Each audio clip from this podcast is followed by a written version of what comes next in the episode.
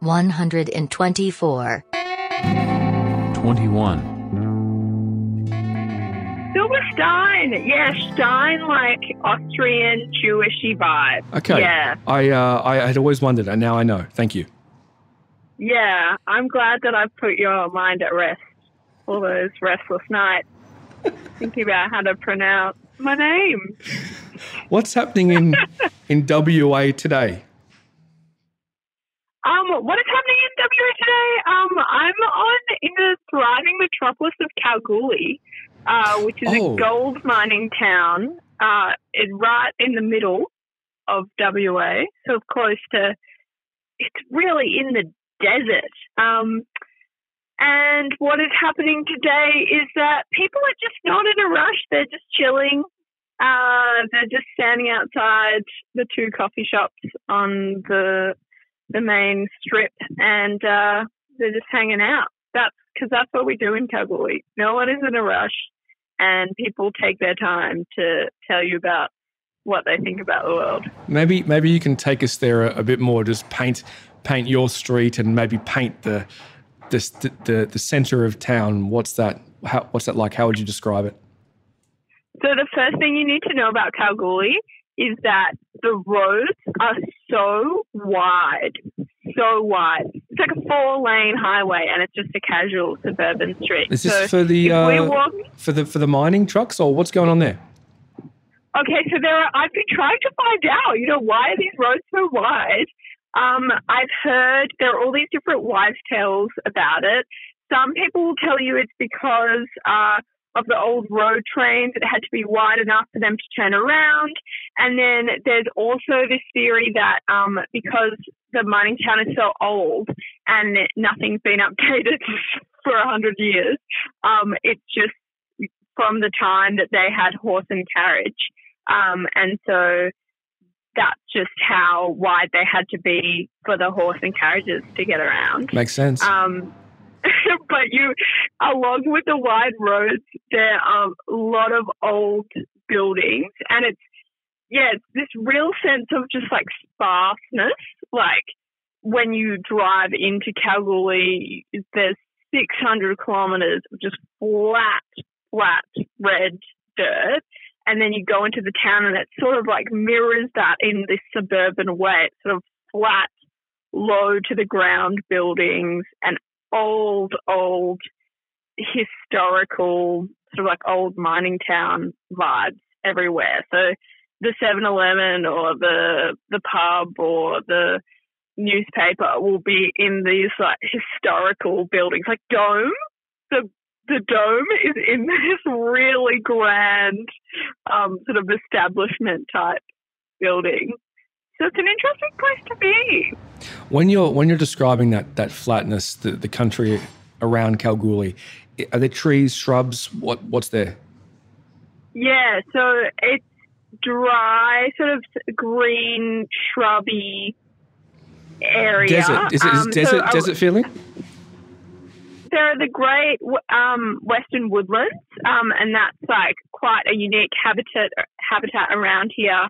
It's not really desert. It's not really sandy desert, but it would be like really low to the ground shrubs. Um, there's one park in Kal that has um, it has a sign, a plaque next to a tree that if you were in, especially the east coast where you have sort of quite dramatic um, forests it's just such an average looking tree. Like it's just so you would you would see it in the I don't know walking around Ultimo and Sydney. Mm. Um, that it's a very average looking tree and it has a plaque that says tallest tree in the goldfield. Wow. and it's just not.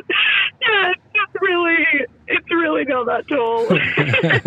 but um, yeah, so it's very sort of like red earth. Uh, and then you get these different shrubs, dark green, but most of it's sort of like grey green sort of material. And then if you drive around um, to so Esperance, that's our closest beach. That's four hours away, and that drive um, goes through all these different landscapes of a lot of salt lakes, and you've got this cracked earth.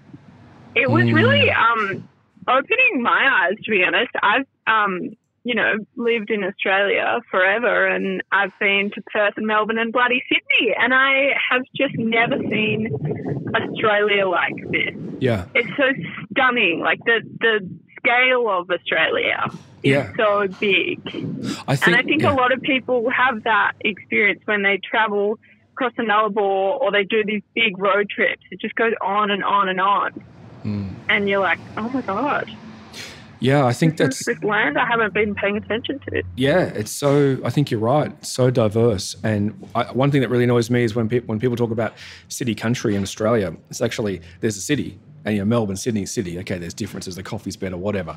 Uh, the coun- and then but but the, the cities are kind of more similar than the country within itself is just so broad. Every town is different.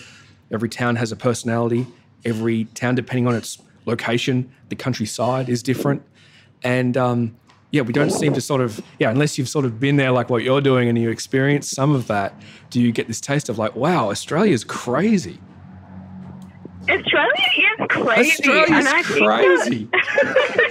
the, the landscape, I think I've never viewed sort of a culture through its landscape. Like, I'm really feeling the heat here is something that's that's really noticeable about being in this place. So it gets to like 45 degrees some days, and it's really humid heat. So it's it's tough. It's a harsh environment to be in. And then you have these dramatic storms, you have floods, um, and you have a lot of uh, light shows of thunder and lightning. Um, and I'm not sure why that is. I just I think it's maybe easier to see because of how flat everything is. And if you just go to one hill, you can just see there's so much lightning often. And so I'm from a place, I'm from Perth, which has a much milder climate. And I think I can, I feel like I can parallel like the experience and the, the most of the people that you meet in Perth. And this is such a generalization, but a bit of a, it's a milder experience. It's sort of, there- there's like a metaphor that is real in that way, like the harshness of living here and feeling what it is like to be here in this heat and this dry, flat land. Well, why are you there, Um, Elsa? Well, how come you? How'd you get there? So I present radio for the ABC here. Um, so I'm the Saturday breakfast presenter for ABC Kalgoorlie, uh, and then I'm producing a breakfast show. So I've sort of, um, yeah, been working in radio and storytelling for a while, and someone told me to apply for this job, and I got a bit flattered uh, that they asked me. Uh, but of course, I was never going to move to Kalgoorlie, but I just Mm. thought I'd apply because, uh, you know, if someone asks you to apply for a job, you should. Yeah. And then And you got it. I got it. Congratulations. And I was like, oh my fucking god, I'm gonna move to Kalgoorlie.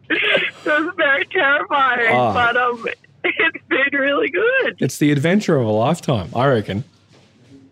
Yeah, No, the- the it's experience a big adventure. Yeah, the experiences you'll have there, you'll take for the rest of your life. You know, you'll never forget this time. You know, you might not be there forever, but uh, this time will always be, be unique and special. Yeah, I think so. I hope so. I've definitely, um, it's been hard, um, but people are, I really appreciate that country vibe of, of people just being casual and friendly and just rocking up to your house with a cup of tea and stuff. Like that's real. Like that, that part, that stereotype of country people being really hospitable and warm and excited that you're in their place is a really nice thing actually that I have have not experienced before. Like um it was really hard to find a rental because rental properties are um really competitive at the moment and my 18 year old rental officer who was finding me a property you know she's like a really good mate now and she's ridiculous and crazy and I call her about you know stuff about the house and she'll just be yelling at her cat when she answers the phone, you know, like Mm.